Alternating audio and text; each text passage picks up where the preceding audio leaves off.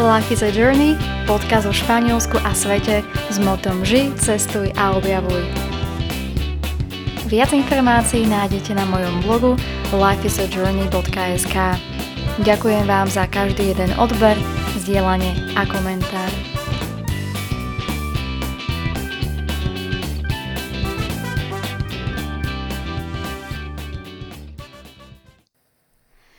Ahojte, vítajte všetci pri počúvaní ďalšej epizódy podcastu Life is a Journey s motom Ži, cestuj a objavuj Španielsko. Moje meno je Andrejta Miklas a dnes som si historicky po prvýkrát pozvala do virtuálneho štúdia Slovenku Alexandru.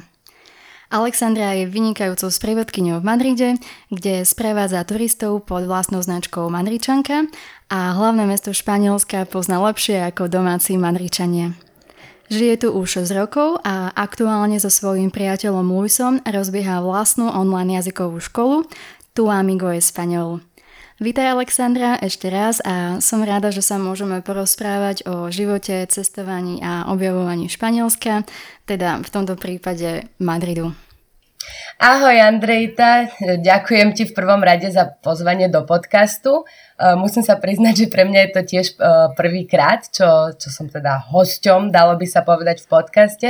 A v neposlednom rade ti veľmi pekne ďakujem aj uh, vlastne za to, že si ma kontaktovala pred rokom, vďaka čomu sa mi nielen otvorili nové obzory, ale spoznala som aj aj super človeka a teda som veľmi rada, že môžeme spoločne zdieľať um, naše zážitky zo Zaragosy a z Madrid vo všeobecnosti, zo života v, Mad- v Španielsku teda.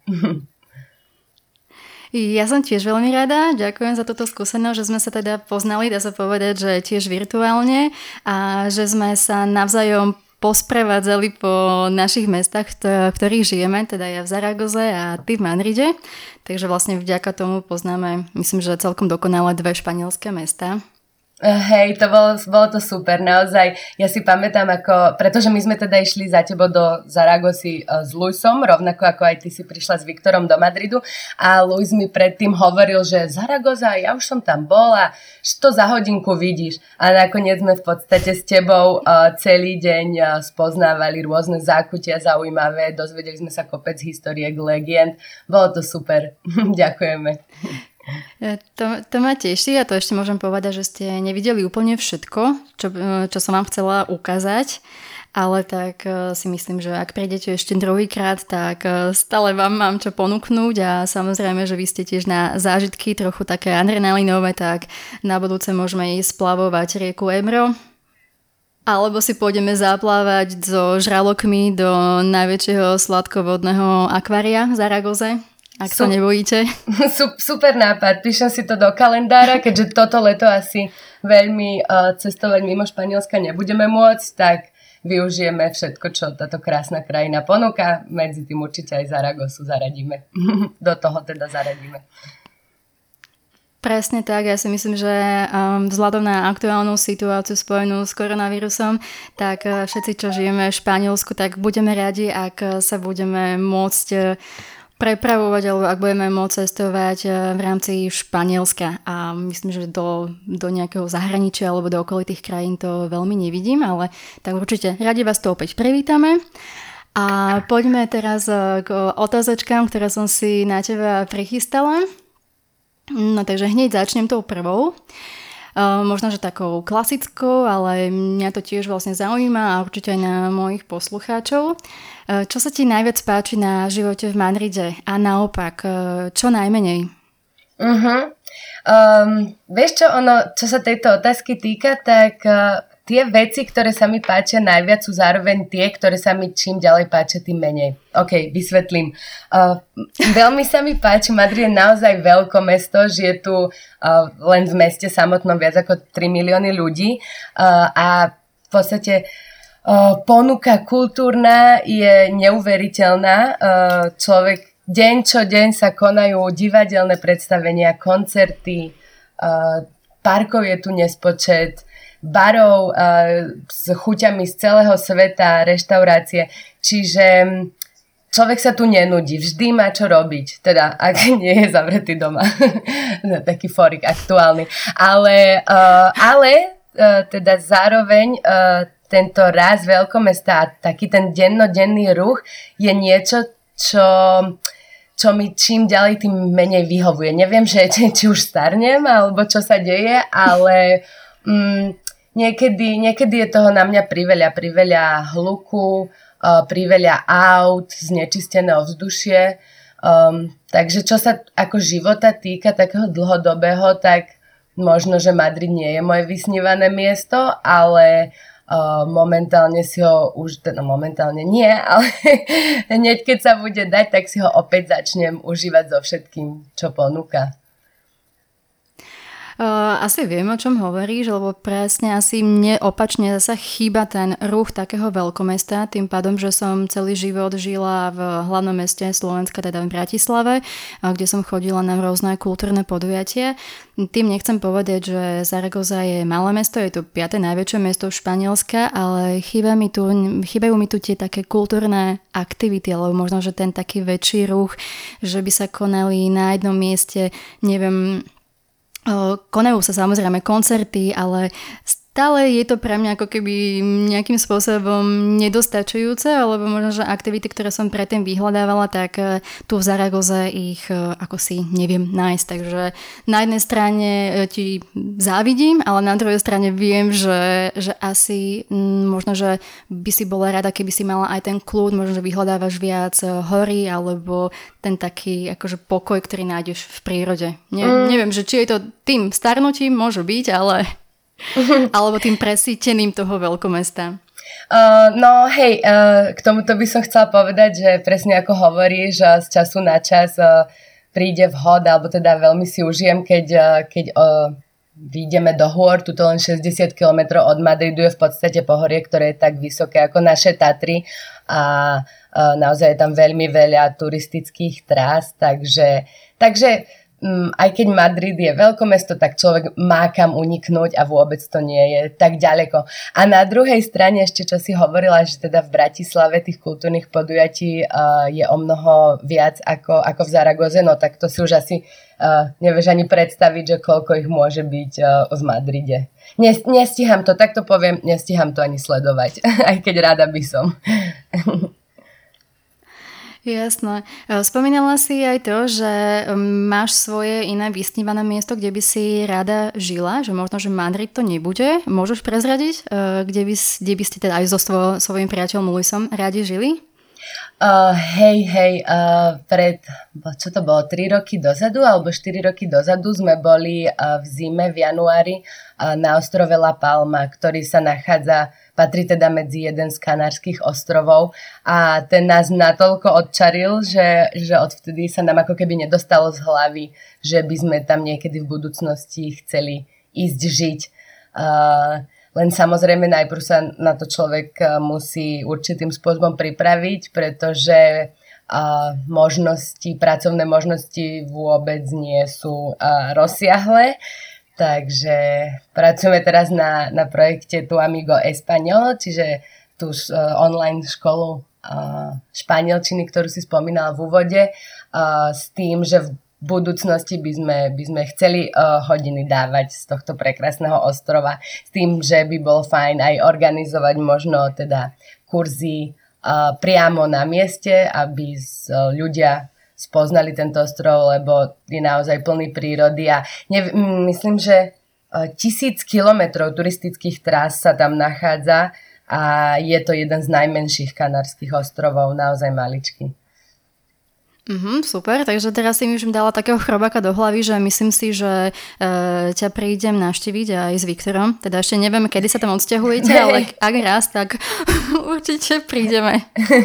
Budete vítaní. Myslím si, že Ďakujeme pekne, že touto otázkou si odpovedala teda asi aj na to, že čo sa ti nepáči v Madride, lebo vlastne si povedala ten kontrast.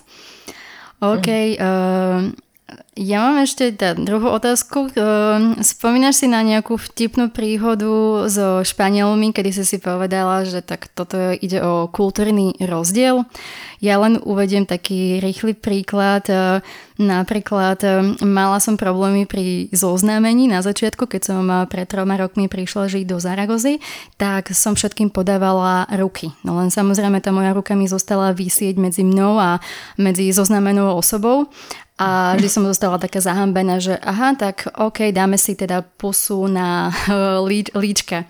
Aha. No a dneska mám zasa opačný problém, že keď prídem na Slovensko, tak všetkých vlastne boskávam namiesto toho, aby som podávala ruky. Hey, aký, hey. Aký, ako máš ty skúsenosť, alebo ako si mala ty nejakú takúto uh, príhodu so Španielmi? Aha, no e, najprv teda e, poznamenám, že, že na toto som si zvykla veľmi rýchlo. E, mne táto kontaktná natúra španielska veľmi vyhovuje. E, a, ale čo sa týka teda šoku, e, taký prvý šok to bol v podstate ešte v období, keď, e, kedy sme sa s Luisom stretávali na diálku, čiže z času na čas prišiel on na Slovensko, z času na čas je na Španiel, do Španielska, prípadne sme sa stretli niekde inde, no ale teda keď prišiel prvýkrát e, k nám domov, tak teda otvorila som dvere a on rovno do obývačky e, v topánkach pekne pozdravil, olá, celú rodinu vysmiatý, no lenže moji rodičia až takí vysmiatí neboli, ostali trošku,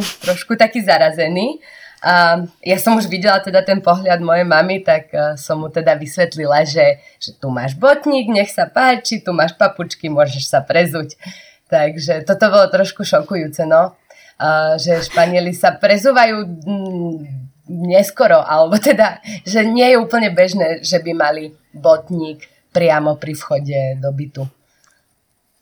Presne viem, o čom hovoríš. Tiež mám takúto skúsenosť, e, kedy som prišla žiť do Zaragozy a Viktor e, prišiel z roboty, e, pekne cúpital po chodbe, sadol si na gauč, kde sa prezul a topánky hodil vlastne vedľa gauču.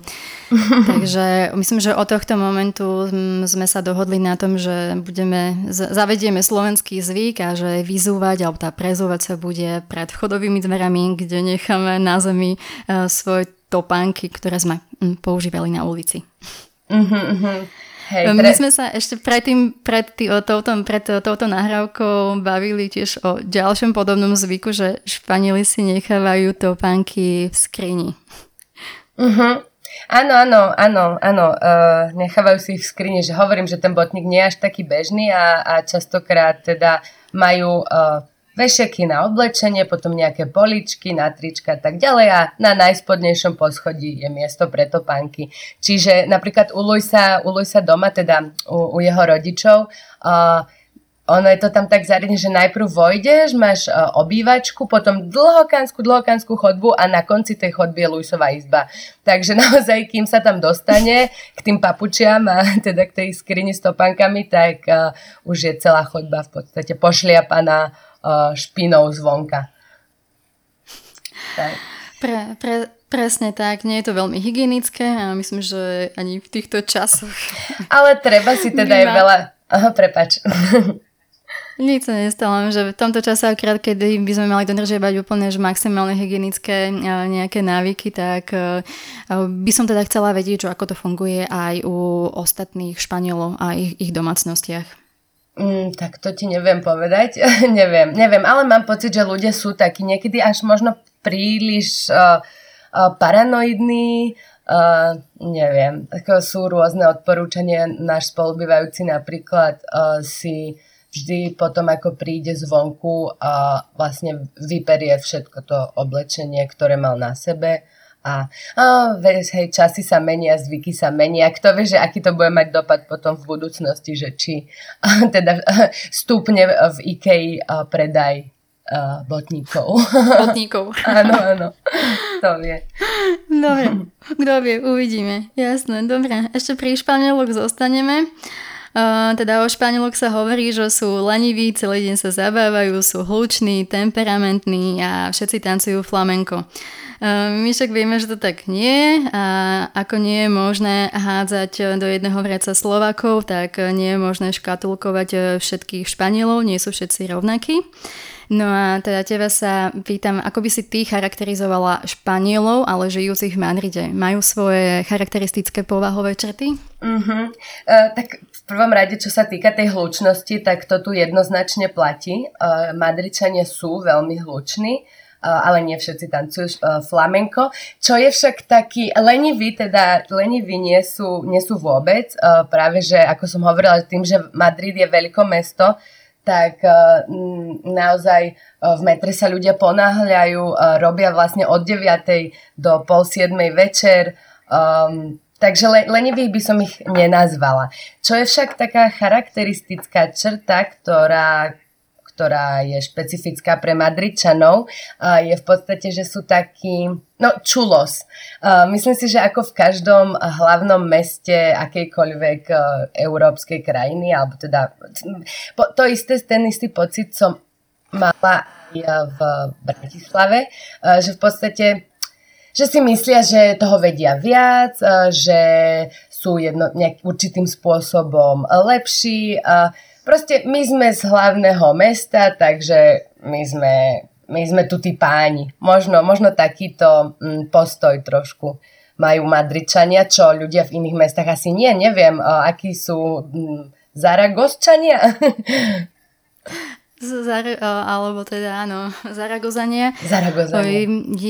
Ja si myslím, že teda túto povahovú črtu som nejakým spôsobom nepostrehla. Skôr možno, že asi tiež iba som počula akože nejaké fámy, že ľudia, ktorí žijú v Zaragoze sú istým spôsobom hrdí na to, že pochádzajú z tohto mesta a o niečo ťažšie si pripúšťajú e, iných Španielov a k sebe. Uh-huh. Ale zaujímavé je to, že v podstate ľudia, ktorí tu žijú, tak e, sa tu častokrát nenarodili, ale pochádzajú z okolitých dedín, kde nebolo možné zohnať prácu a preto sa presťahovali do uh, hlavného mesta Aragonska a kvôli práci.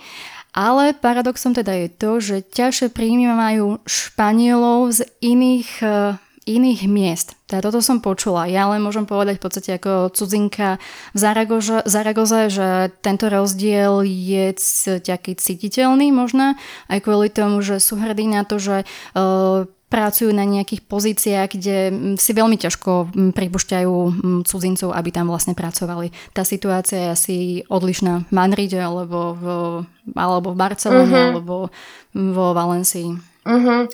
No hej, v Madride uh, hovorí sa teda, že uh, los madrileños nacemos donde nos da la gana, teda, že Madridčania sa rodíme um, kdekoľvek chceme.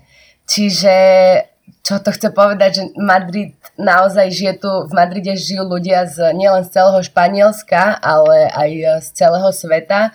A tým pádom uh, postupom času ako keby je úplne normálne, že sú integrovaní uh, v spoločnosti, častokrát aj v, v typických španielských baroch, ktoré založili teda Los Gatos, teda Madričania, ktorí sa tu narodili, uh, majú ako zamestnancov Peruáncov alebo uh, ja neviem, Rumunov treba aj veľmi veľa, v Madride žije veľmi, veľmi veľa Číňanov, ktorí tu teda spravujú také malé obchodíky, alimentacion, sú tu aj veľmi veľa teda ľudí z východnej Európy, Poliaci, uh, Srbi, z celého sveta. Ale hlavne z tej Južnej Ameriky by som povedala. Takže... Mm-hmm. Ja, mám, hm. ja mám tiež vlastne také skúsenosti, alebo teda skúsenosti, skôr by som povedala, že uh, ako vnímam tú situáciu, uh, čo sa týka práce. Uh, vidím tu veľa ľudí z Latinskej Ameriky, ktorí sa starajú o starších ľudí, uh, ktorí sú imobilní na vozíkoch, uh, alebo um, ich sprevádzajú týchto starších ľudí na prechádzkach. Uh-huh. A to sú vlastne ľudia z Latinskej Ameriky a potom sú tu veľmi veľa tiež Rumunov, ktorí tu pracujú, majú tu svoje mini obchodíky, uh, zelovoce, um, nejaké mesiarstva, takže by som skôr povedala, že vlastne ich vidím zakladať si nejaké také malé, um, malé biznisy. Uh-huh, uh-huh. Ja by som Ja by som sa ešte vrátila, lebo si spomínala, že uh, Madričania e, sú nejakým spôsobom teda uponáhlaní, alebo asi za to môže ten ich uh, spôsob života. My keď sme boli za tebou v Madride, tak som si to všimla pri vystupovaní z madridského metra. Uh-huh. Viem, že treba pri vystupovaní byť na schodoch na, po, na pravej strane, aby sme umožnili priestor všetkým ľuďom, ktorí sa ponáhľajú, aby mohli vysť po ľavej strane, po schodoch. A to to bolo naozaj krásne vidieť nielen ako v metre, ale aj na ulici. Ja som mala pocit, že to bolo piatok večer, že všetci utekajú, asi teda z práce, utekali do barov, ale oni sa naozaj ponáhľajú. A potom sa mi ešte páčila vec, ktorú si mi povedala, eh, že keď, sa, keď Madričania povedia, že o 5 minút sa stretneme na nejakom mieste, tak e, pre nás a obyčajných ľudí, ktorí nepochádzame z Madridu, to znamená nie 5 minút, ale myslím, že dvojnásobok, 10 minút. Uh, uh, ako, počkaj, trošku som sa zamotala, že pre, pre ľudí, čo nebývajú v Madride, to znamená 10 minút a pre Madrid. Uh-huh, keď, keď, no, keď Madričania, e, teda keď si povedal, že o 5 minút sa tam stretneme, tak uh-huh. vám to bude trvať 5 minút a nám to bude trvať 10 minút, lebo vy, máte, vy ste zvyknutí na to rýchle tempo.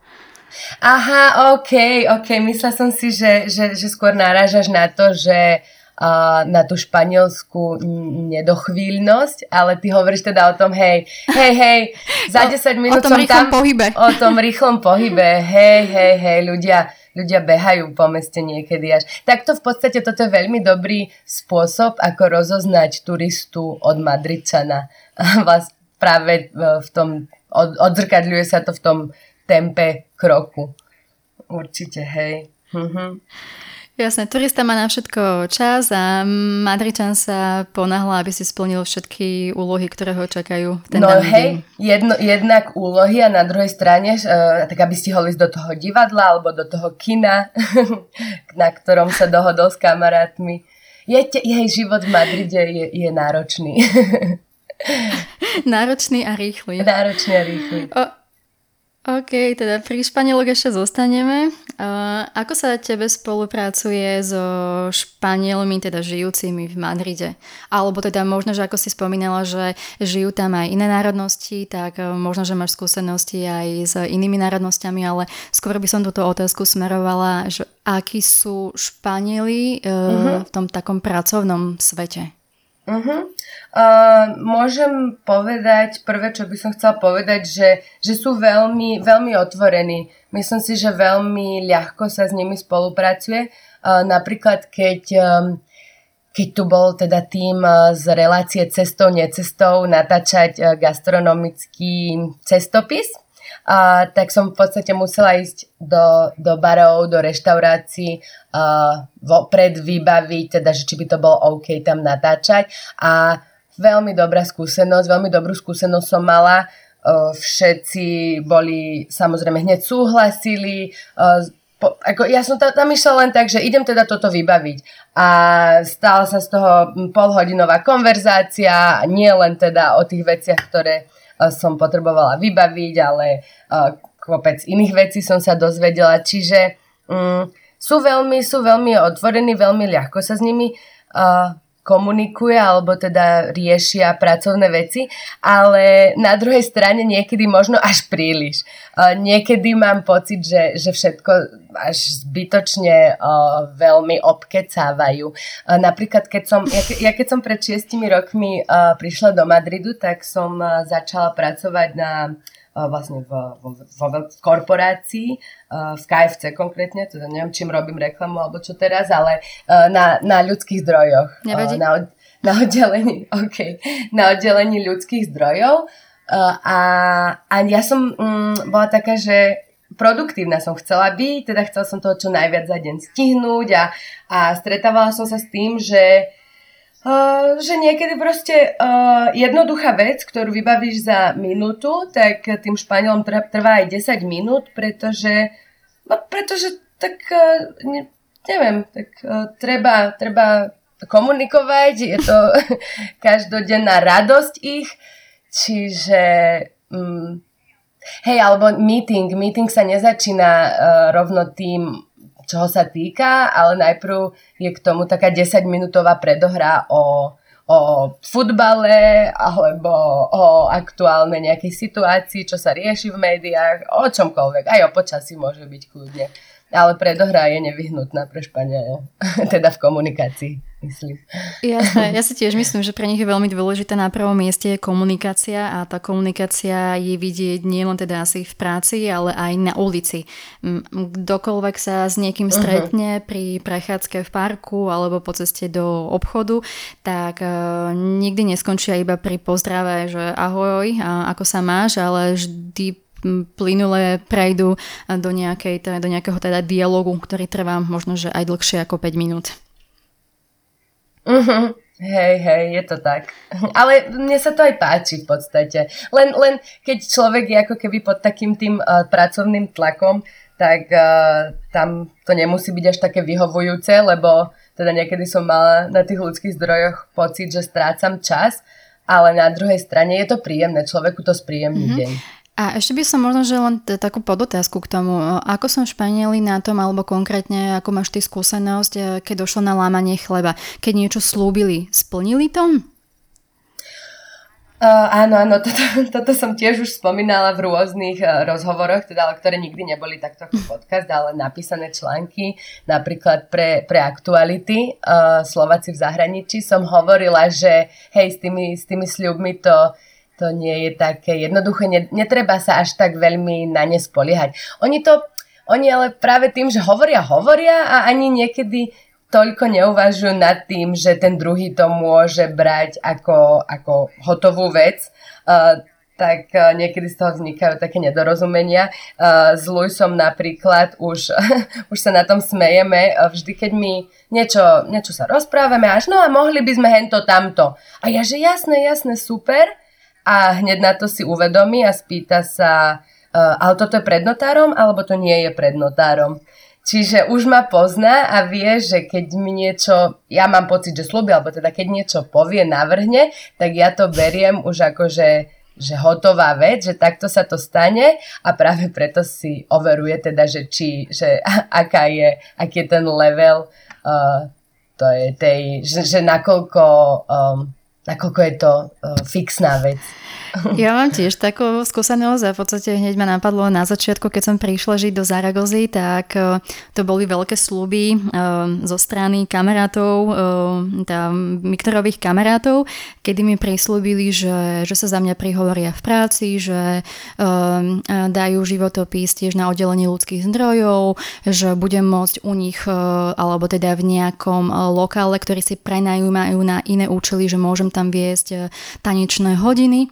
A vždy to boli také, že ja som sa vždy potešila, presne ako ty hovorí, že wow, že super, že to je také, ako, akí sú perfektní, otvorení, že, že chcú mi pomôcť, mm-hmm. ale potom vždy, keď došlo na to lámanie chleba, tak oni si ako keby v tom momente uvedomili, že aha, že, že čo slúbili, vlastne, že slúbili niečo, čo nemôžu ani dodržať, ale oni tým, ako veľa možno, že rozprávajú, tak im to prirodzene vyjde z úst a potom si uvedomili, že aha, ale vlastne ty nemôžeš v tom mm, lokále byť, lebo my sme tam na čierno a keby nás počuli susedia, že prehrávaš hudbu, tak by nás mohli možno udať. Takže vieš to radšej tak, akože necháme to tak.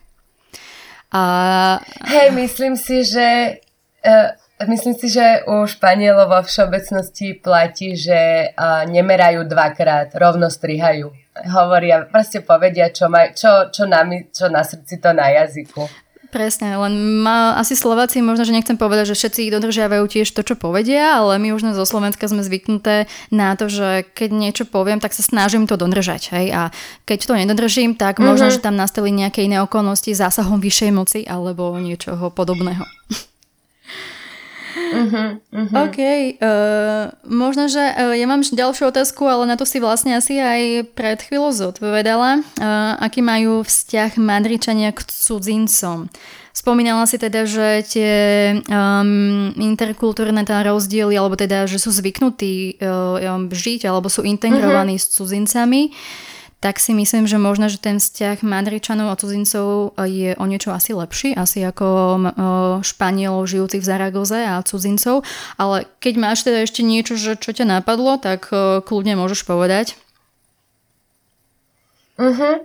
Hej, uh, napríklad aj uh, keď som sa to pripravovala na otázky, tak som si tu zapísala takú vec, čo, čo mi minulo prišla veľmi zaujímavá, keď som si to tak uvedomila, že uh, Luisov otec, jeho kamaráti, traja takí kamaráti, s ktorými sa najčastejšie stretáva, sú Peruánec, Poliak a Rumun.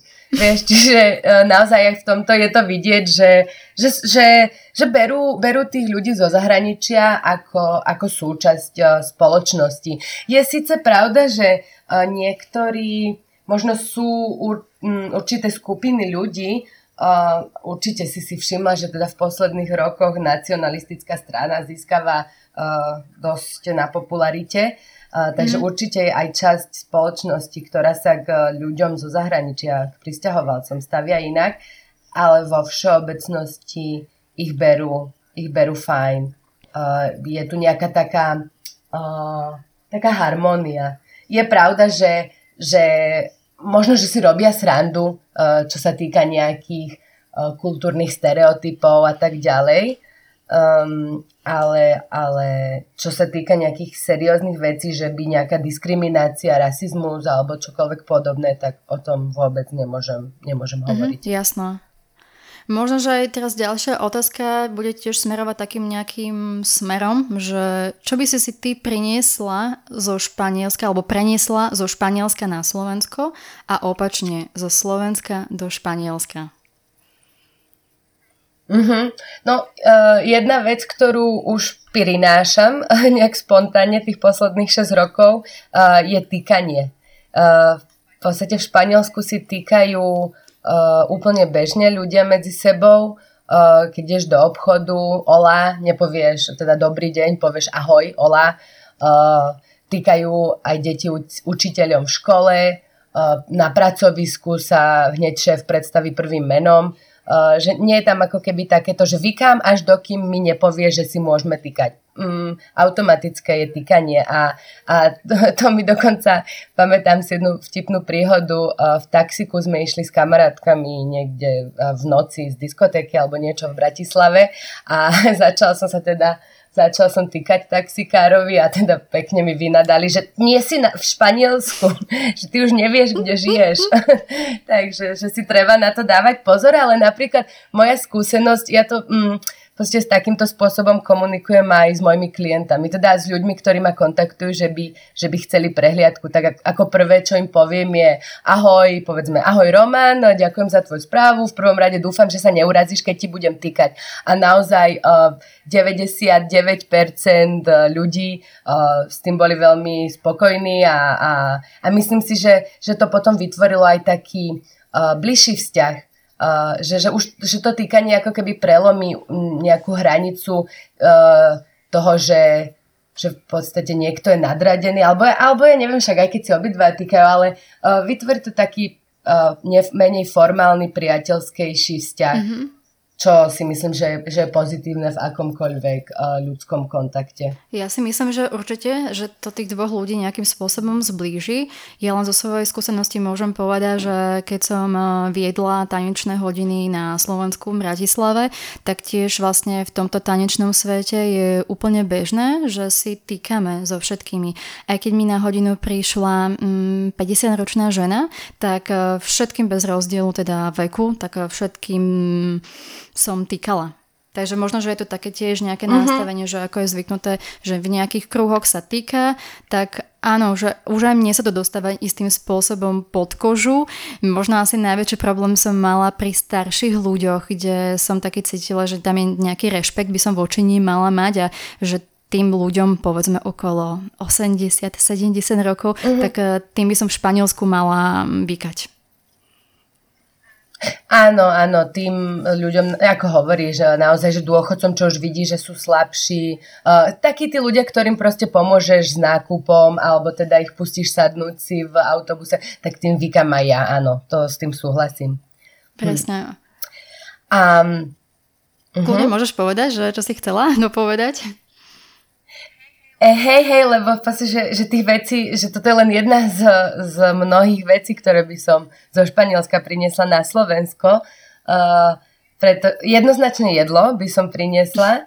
Uh, určite olivový olej za dostupné ceny. Uh, teda neviem, tuto v Madride kúpiš olivový olej, nie síce virgin extra, ale kúpiš olivový olej dobrý, kvalitný za 3-4 mm-hmm. eurá liter, čo na Slovensku je nepredstaviteľná cena uh, chamon, teda sušené, sušené šunky a, a celkovo jedlo v Španielsku je naozaj vynikajúce a s tým sa spája aj, aj ich spôsob uh, života, teda že oni sú naozaj hedonisti a tešia sa zo života, užívajú si ho. Povedala by som, že Slováci sú trošku takí serióznejší. Mm-hmm. A, takže to by som veľmi rada priniesla na Slovensku. Na Slovensko. Ja ťa ešte iba doplním eh, k tým gastronomickým všelijakým špecialitám. Ja si myslím, že ešte asi možno víno by tam malo byť.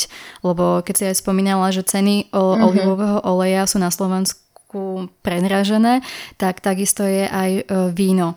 Tu v Španielsku kvalitné víno je možné kúpiť za 3 eurá, 4 eurá. Na Slovensku by vlastne uh-huh. rovnaká kvalita vína stala okolo 10 a viac. Mhm, uh-huh, súhlasím, súhlasím. Keby sme mali piť víno toľko, koľko tu v Španielsku, teda na Slovensku by sme asi skrachovali. Hej. Hej. Presne. A, um, a, a opačne ale... teraz, že čo by si teda preniesla zo Slovenska uh-huh. do Španielska? Uh-huh, zo Slovenska do Španielska zase to, čo sme už spomínali, v podstate tie, tie sľuby a celkovo takú, takú úprimnosť, takú, eh, takú jednoduchosť uh, v tej komunikácii. Čiže uh, jednak čo sa týka tých sľubov, ale na druhej strane napríklad tá úprimnosť, že uh, mám pocit, že tu v Španielsku uh, ľudia častokrát uh, zaklamú, len aby dobre vyzerali. Alebo teda, aby No, mm, ako keby zo slušnosti povedzme, že máš nejaké nové šaty a vyzeráš v nich strašne, ale strašne, ale nikto ti to nepovie. A ty naďalej chodíš v tých šatách, ktorých vyzeráš strašne. Uh, a ani, ani kamaráti, že á, pekné šaty, krásne a že nie vždy povedia to, čo si, to, čo si myslia. Uh, takže to, to, to by sa im možno hodilo trošku uh, také, takej našej slovenskej polo, patickosti. Ja by, a, ja by som no. tiež asi k tomu mala tisíc vecí, ktoré, ktoré ma nápadli v, to, v, to, v tomto momente, ale spomeniem iba jednu. Keď sa ma napríklad môj priateľ Viktor spýta, že ako sa máš, tak vlastne všetci Španielu, Španieli na otázku, ako sa máš, odpovedia, že domre. Alebo že tak, tak že čo už narobíme, hej, alebo... A ja častokrát odpovedám uh-huh. aj zápornou vetou, že mám sa zle. A tí Španieli, alebo teda môj, môj priateľ to ako keby nechápal, že ako môžeš povedať, že mám sa zle? No hovorím, že no tak poviem pravdu, lebo neviem čo, boli ma, dneska ma boli chrbát, lebo som posledné dni pracovala veľa na počítači a jednoducho boli ma chrbát, tak akože nemám sa dobre.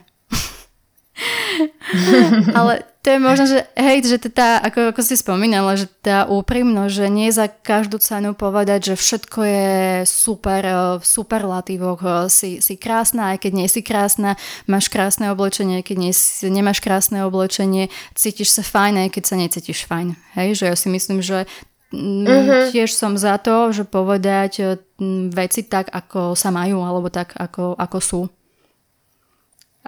A že tí mhm, Španieli uh-huh. som mala pocit, hey, že vždy jed... hovorili, že super, všetko super, všetko bomba. A ja, že OK, tak, eh, tak možno, že asi to im aj vytvára taký nejaký spôsob, že, že mm, oni sa majú naozaj dobre, lebo si to povedia, ale v skutočnosti to nie je tak.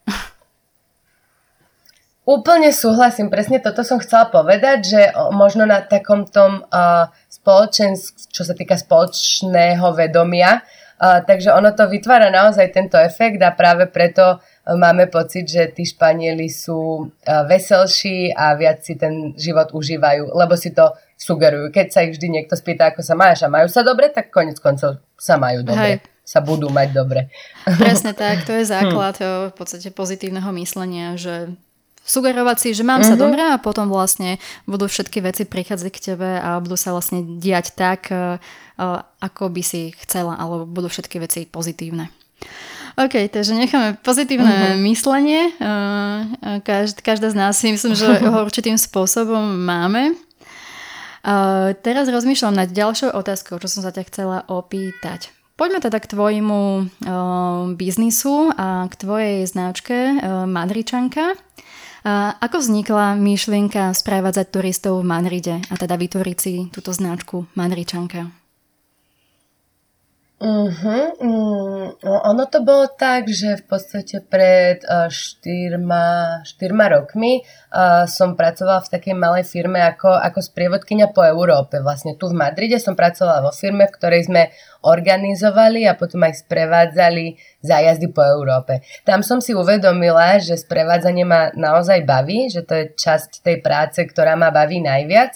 A, a zároveň, ako keby paralelne s týmto, sa mi, neviem, či to bol dvaja alebo traja ľudia ozvali, teda nie konkrétne mne, ale v skupine Slováci a Češi uh, v Španielsku napísali, alebo za Slováci a Češi v Madride, to teraz presne neviem, uh, napísali, že, že hľadajú niekoho, kto by im Madrid ukázal. A tak samozrejme, že hneď som sa prihlásila a, a vlastne na základe toho vznikla tá myšlienka, že, že mm, možno, že je dopyt po nejakej takejto službe, eh, teda potom, aby niekto ukázal mesto aj s, s užitočnými informáciami, s informáciami o, o histórii. Uh, takže, takže tamto v podstate tamto vzniklo, mm-hmm. no a potom postupom času samozrejme uh, som študovala, študovala, študovala, potom do toho celý ten marketing, keď si človek chce vytvoriť značku, uh, písanie článkov a tak ďalej, ale tá pôvodná myšlienka bola v tom, teda, že som uh, si uvedomila, že dopyt by aj bol. Uh-huh. A mala si aj nejakú konkurenciu? Zmapovala si si, že či tieto služby, alebo túto službu sprevádzanie turistov po Madride ponúkajú aj iné Slovenky, alebo Slováci, alebo Češi, žijúci v Madride? Nenašla som nikoho. Nie, nie. Uh, samozrejme, že v iných jazykoch uh, je veľmi jednoduché nájsť sprievodcov, je nespočetne veľa free walking tours, um, ale čo sa týka Slovenčiny, tak, tak nie. A na druhej strane tiež uh, v podstate moje prehliadky sú individuálne, takže vždy, uh, vždy sa viem prispôsobiť tomu klientovi a ak ho niečo zaujíma viac, tak mu o tom povedať viac, alebo ak e, očakáva niečo e, špecifické od Madridu, tak, tak tiež e, mu to vybaviť alebo teda sprostredkovať. Takže Takže mm-hmm. konkurencie myslím si, že mám Super. málo. To, to znamená, že si mala istým spôsobom monopol v Madride. Vychytala si teda uh, dieru na trhu. Mala som šťastie, hej. Je nejaké miesto v Madride, e, ktoré má si, alebo teda miesto, ktoré keď neuvidí turista, nemôže odísť z Madridu? Mm, vieš čo, to je veľmi ťažko, veľmi ťažko povedať. Uh, dokonca môj švagor, ktorý tu bol minulý rok aj so sestrou a s netierkou, tak O, to bolo jeho teda prvýkrát v Madride a zhodnotil to, že, že Madrid nemá žiadne také konkrétne miesto, ktoré by sa vynímalo nad ostatnými. Napríklad, keď sa povie uh, New York, tak uh, všetci si predstavia uh, Sochu Slobody, mm-hmm. Paríž, Eiffelovka. Mm-hmm. Ale Madrid je práve, že podľa mňa Madrid je zaujímavý tým, že je tu veľmi veľa, veľmi rôznorodých miest, aj čo sa týka architektúry, ale aj čo sa týka atmosféry Mm, takže veľmi ťažko by som vyzdvihla jedno miesto. Samozrejme, väčšina turistov, keď dojde do Madridu, tak nemôže vynechať Plaza Mayor, námestie Sol, Plaza Cibeles, Park Retiro. Uh, v podstate aj keď teda niekto, keď zavítate na moju stránku, tak uh, hneď, uh, ak sa zapíšete do mailing listu, tak dostanete darček v podobe desiatich miest, ktoré treba navštíviť v Madride. Ale jedno, naozaj, kto sa ma už viackrát spýtal, vybrať jedno, mm, neviem, nedokážem. Mm-hmm nedokážem. Jasné. Uh, ja som si tiež tak považovala, alebo rozmýšľala som nad tým, že čo je to miesto, uh, ktoré je to potrebné, uh, alebo je nutnosť navštíviť v Madride. A asi prvé ma napadlo na námestie Plaza del Sol. A možno je to uh-huh. vlastne aj vlastne vďaka soche uh, oso, teda medveďa, ktorý je teda symbol uh-huh. Madridu a potom asi to hlavné námestie. Ale presne ako hovoríš ty, že uh-huh. v Zaragoza sa má uh, svoju teda baziliku, katedrálu El Pilar, ktorá je, dá sa povedať, že takým nejakým symbolom mesta a takým hlavným ako po, o, pútačom pre všetkých turistov. A nie asi teda všetky mesta majú niečo také akože jedinečné, ale zase sú svojím spôsobom jedinečné. Podľa mňa Madrid je tým komplexom tých všetkých vlastne budov, uh, histórie je vlastne unikátny, alebo možno, že kráľovský palác, nie? keď sa ešte povie Madrid. Mhm, kráľovský palác určite tiež, hej. A čo si hovorila k, k tomu Sol, Sol, námestiu teda Sol, Puerta del Sol, tak um, ono, ono, všetci turisti tadia v určitom momente svojho pobytu v Madride prejdú, pretože je naozaj v strede Madridu, križuje sa tam niekoľko liniek metra a, a zo Sol sa človek dostane veľmi rýchlo, rýchlo kdekoľvek. Ale na druhej strane uh, to Sol je také, že pff, turistické, teda tí, mm, že Madričania no, nemajú tam veľmi čo robiť. Zatiaľ, čo ja veľmi rada ukazujem ľuďom, ktorí už prídu do Madridu po druhýkrát, po tretíkrát, práve rôzne štvrti v Madride, v centre Madridu, ktoré, ktoré majú taký lokálnejší ráz, čiže kde, kde človek naozaj uvidí, ako Madričania v Madride žijú, najmä teda cez víkend, lebo cez týždeň sa teda ponáhľajú do roboty, pracujú a tak ďalej, ale,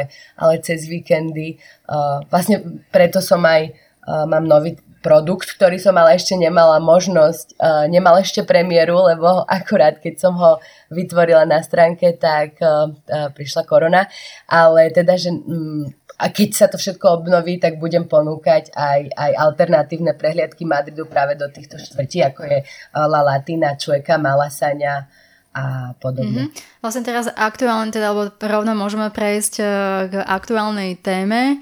Um, a to je teda situácia ohľadom koronavírusu a postupného uvoľňovania opatrení v Španielsku. Uh, trúfaš si odhadnúť, eh, kedy sa opätovne naštartuje cestovný ruch uh, v krajine a ty budeš môcť opätovne teda sprevádzať turistov a ako si spomínala, uh, tie produkty, ktoré máš prichystané a budeš môcť ich opätovne teda ponúknuť turistom?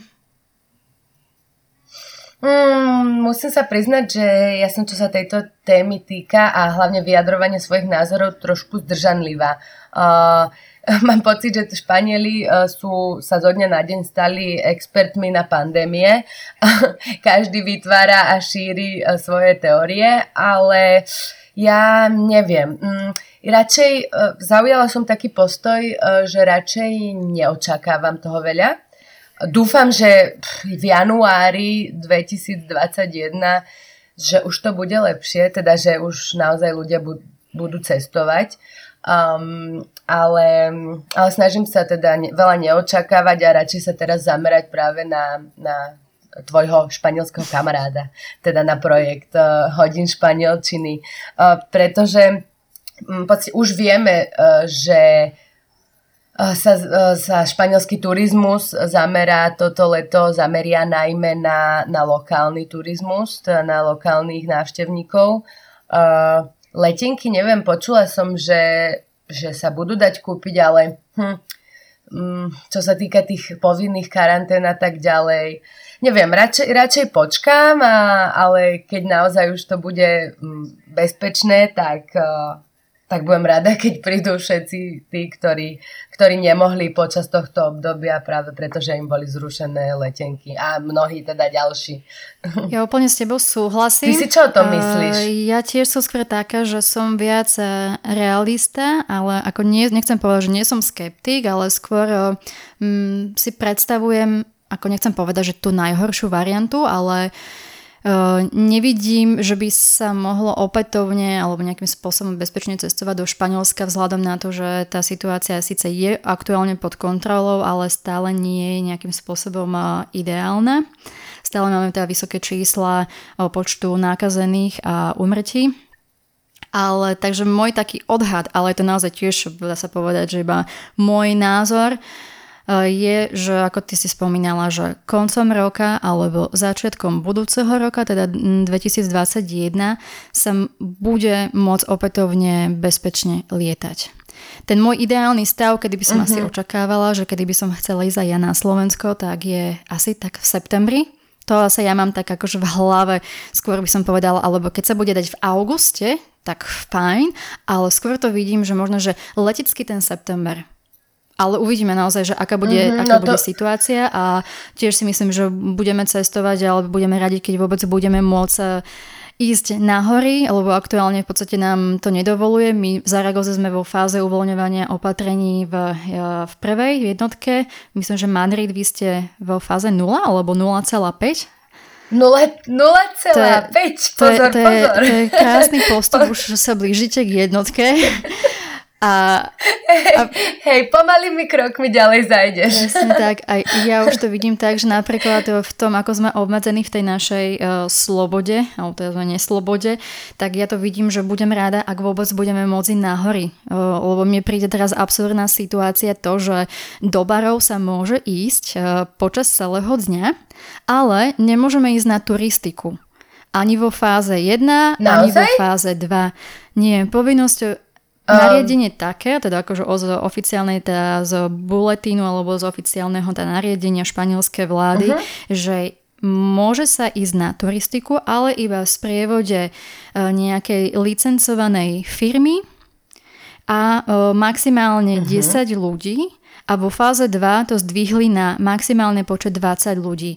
Čo mi tiež trošku príde nelogické, že prečo vlastne zgrupujú ľudí, prečo nemôžeme ísť individuálne na na, na turistiku do prírody, kde nikto nie je.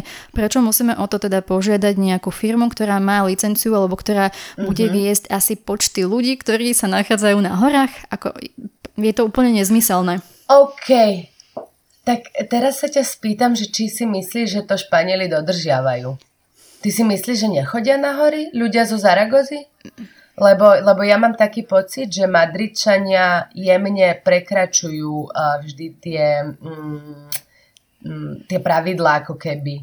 Uh, vieš, že vidím ľudí, čo sa stretávajú, musím sa priznať, že aj, aj my sme sa stretli na chvíľočku, vieš, vonku, že pokiaľ sa až 10 minút alebo tak, počas tej vychádzkovej hodiny, lebo teda my ešte stále máme vychádzkové hodiny uh, do obeda a um, 3 hodinky do mhm, obeda. Mm-hmm, takisto, takisto ako my. Ale, ale, Aha, ale, ale teda uh, máš pocit, že Španieli, že, že ľudia zo Zaragosy to dodržiavajú, že na tie hory naozaj nikto nechodí? Myslíš, že to tam kontrolujú, alebo máš nejaké informácie, čo sa toho týka? Uh, nemám zmapovanú situáciu, že či to ľudia zo Zaragozy dodržiavajú, to neviem. Môžem povedať uh, našu situáciu, kedy teda sme už dva mesiace doma, chodíme von posledné koľko? Dva, tri týždne iba v tých výchádzkových časoch, ale je v podstate to hrozné výsť vôbec na ulicu, kde mm, ráno alebo večer e, sa, sa všetci premávajú ako v nákupnom stredisku.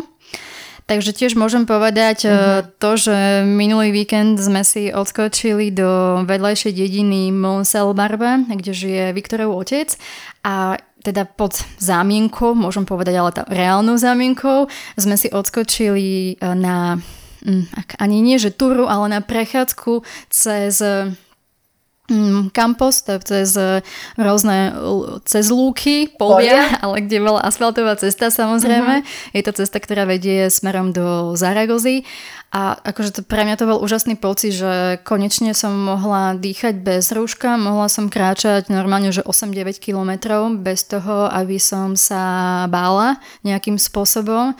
A tiež v podstate, keby nás uh-huh. zastavila policia, tak eh, vlastne sme, by sme mohli povedať, že ideme navštíviť e, Viktorovho otca, takže to je tá, dá sa povedať, že aj reálna zámienka, aj sme ho teda boli navštíviť e, nie priamo v byte, aby sme ich teda ochránili, keďže sú riziková uh-huh. skupina, takže sme sa rozprávali cez, e, cez balkón, teda oni na balkóne, my pod vchodovými dverami, ale Áno, keby zastavila policia, tak vlastne je povolené vo fáze 1 navštevovať rodinu. Takže Takže toto mm-hmm. áno, ale mm, a čo je vlastne tá povolené, ak má niekto chatu na horách alebo na pláži, tak sa môže premiestniť na tú chatu. A tým pádom chápem to, že ak tá obec, ktoré majú chatu, má menej ako 5000 obyvateľov, tak vtedy môžu výjsť bez nejakých teda obmedzení na hory alebo sa teda prejsť. Takto teda chápem ja, alebo takto mm-hmm, si to mhm, no. interpretujem. No.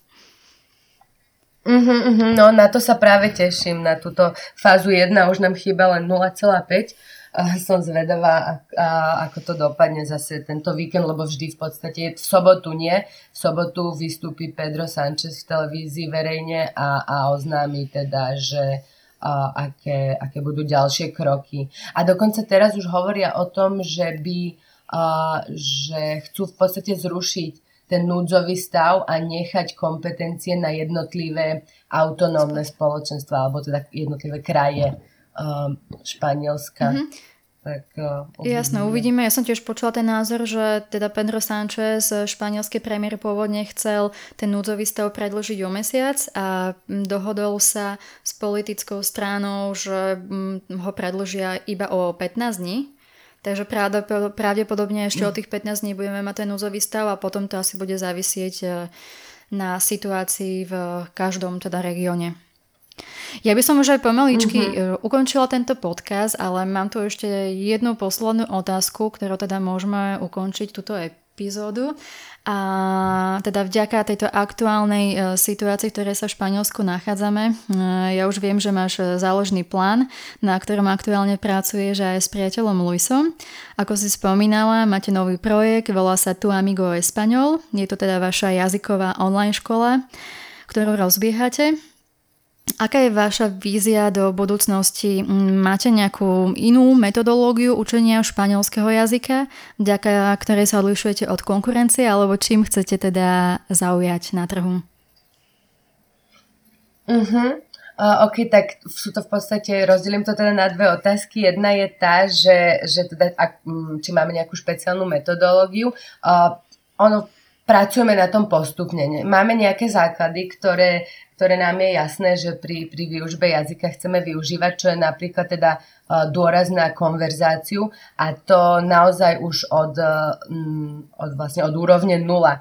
Uh, učím učím uh, rôznych... Uh, uh, učím ľudí, ktorí po španielsky nevedia nič, ale aj tí uh, sú schopní odpovedať na jednoduché otázky na základe veci, ktoré sa naučíme. Ale teda, že dávať ten dôraz viac na konverzáciu a menej na cvičenia gramatické, mm-hmm. lebo tie si človek predsa môže spraviť aj doma. Čiže väčšinou gramatické cvičenia je, sú domácou úlohou a vždy na začiatku hodiny, ak má žiak nejakú otázku, tak samozrejme to prejdeme, ale um, myslím, že čo je pri jazyku najdôležitejšie je práve tá komunikácia a a keď človek má na druhej strane obrazovky niekoho, kto ho vie opraviť, ale zároveň podporiť, aby naďalej rozprával, tak e, je ten proces učenia sa oveľa rýchlejší ako napríklad e, s nejakou aplikáciou, kde človek veľmi možnosť rozprávať nemá, o nejakej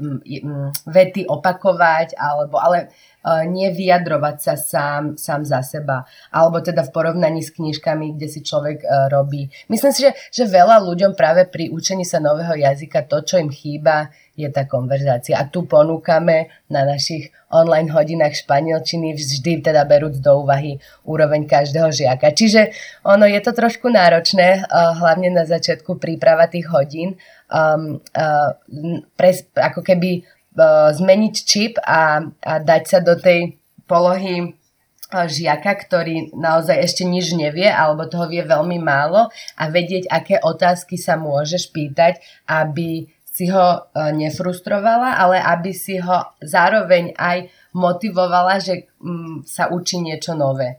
Takže za, zatiaľ tak. No a do budúcnosti samozrejme vycibriť tú metodológiu, a dokonca sme uvažovali aj nad, nad vlastnou metodológiou, ktorú by sme si chceli dať patentovať. A to ale teda uvidíme, že kedy, kedy sa nám to podarí. No a potom ďalší krok by bol vytvoriť kurz online, teda prostredníctvom expli, nejakých explikačných videí a cvičení a tak ďalej, tak ďalej. S tým, že potom ten Eh, jazykový coaching, teda tie, tie uh, súkromné hodiny uh, online cez Skype alebo cez Zoom, cez rôzne aplikácie, že tie by potom boli drahšie, lebo naozaj to je... Myslím, že, že, že tá hodnota je, je oveľa vyššia ako tá, ktorú, ktorú si momentálne uh, za naše hodiny pýtame. Mm-hmm. Ja si myslím, že máte úplne super plány do budúcnosti. Ja verím, že vám výjdu, alebo teda určite, aby časti vám teda vyšli, aby ste si teda, aby ste mohli sa aj vy potom presťahovať do vašej e, vysnívanej, chcela som povedať krajiny, ale v tomto prípade je to teda ostrov Las, Las Palmas.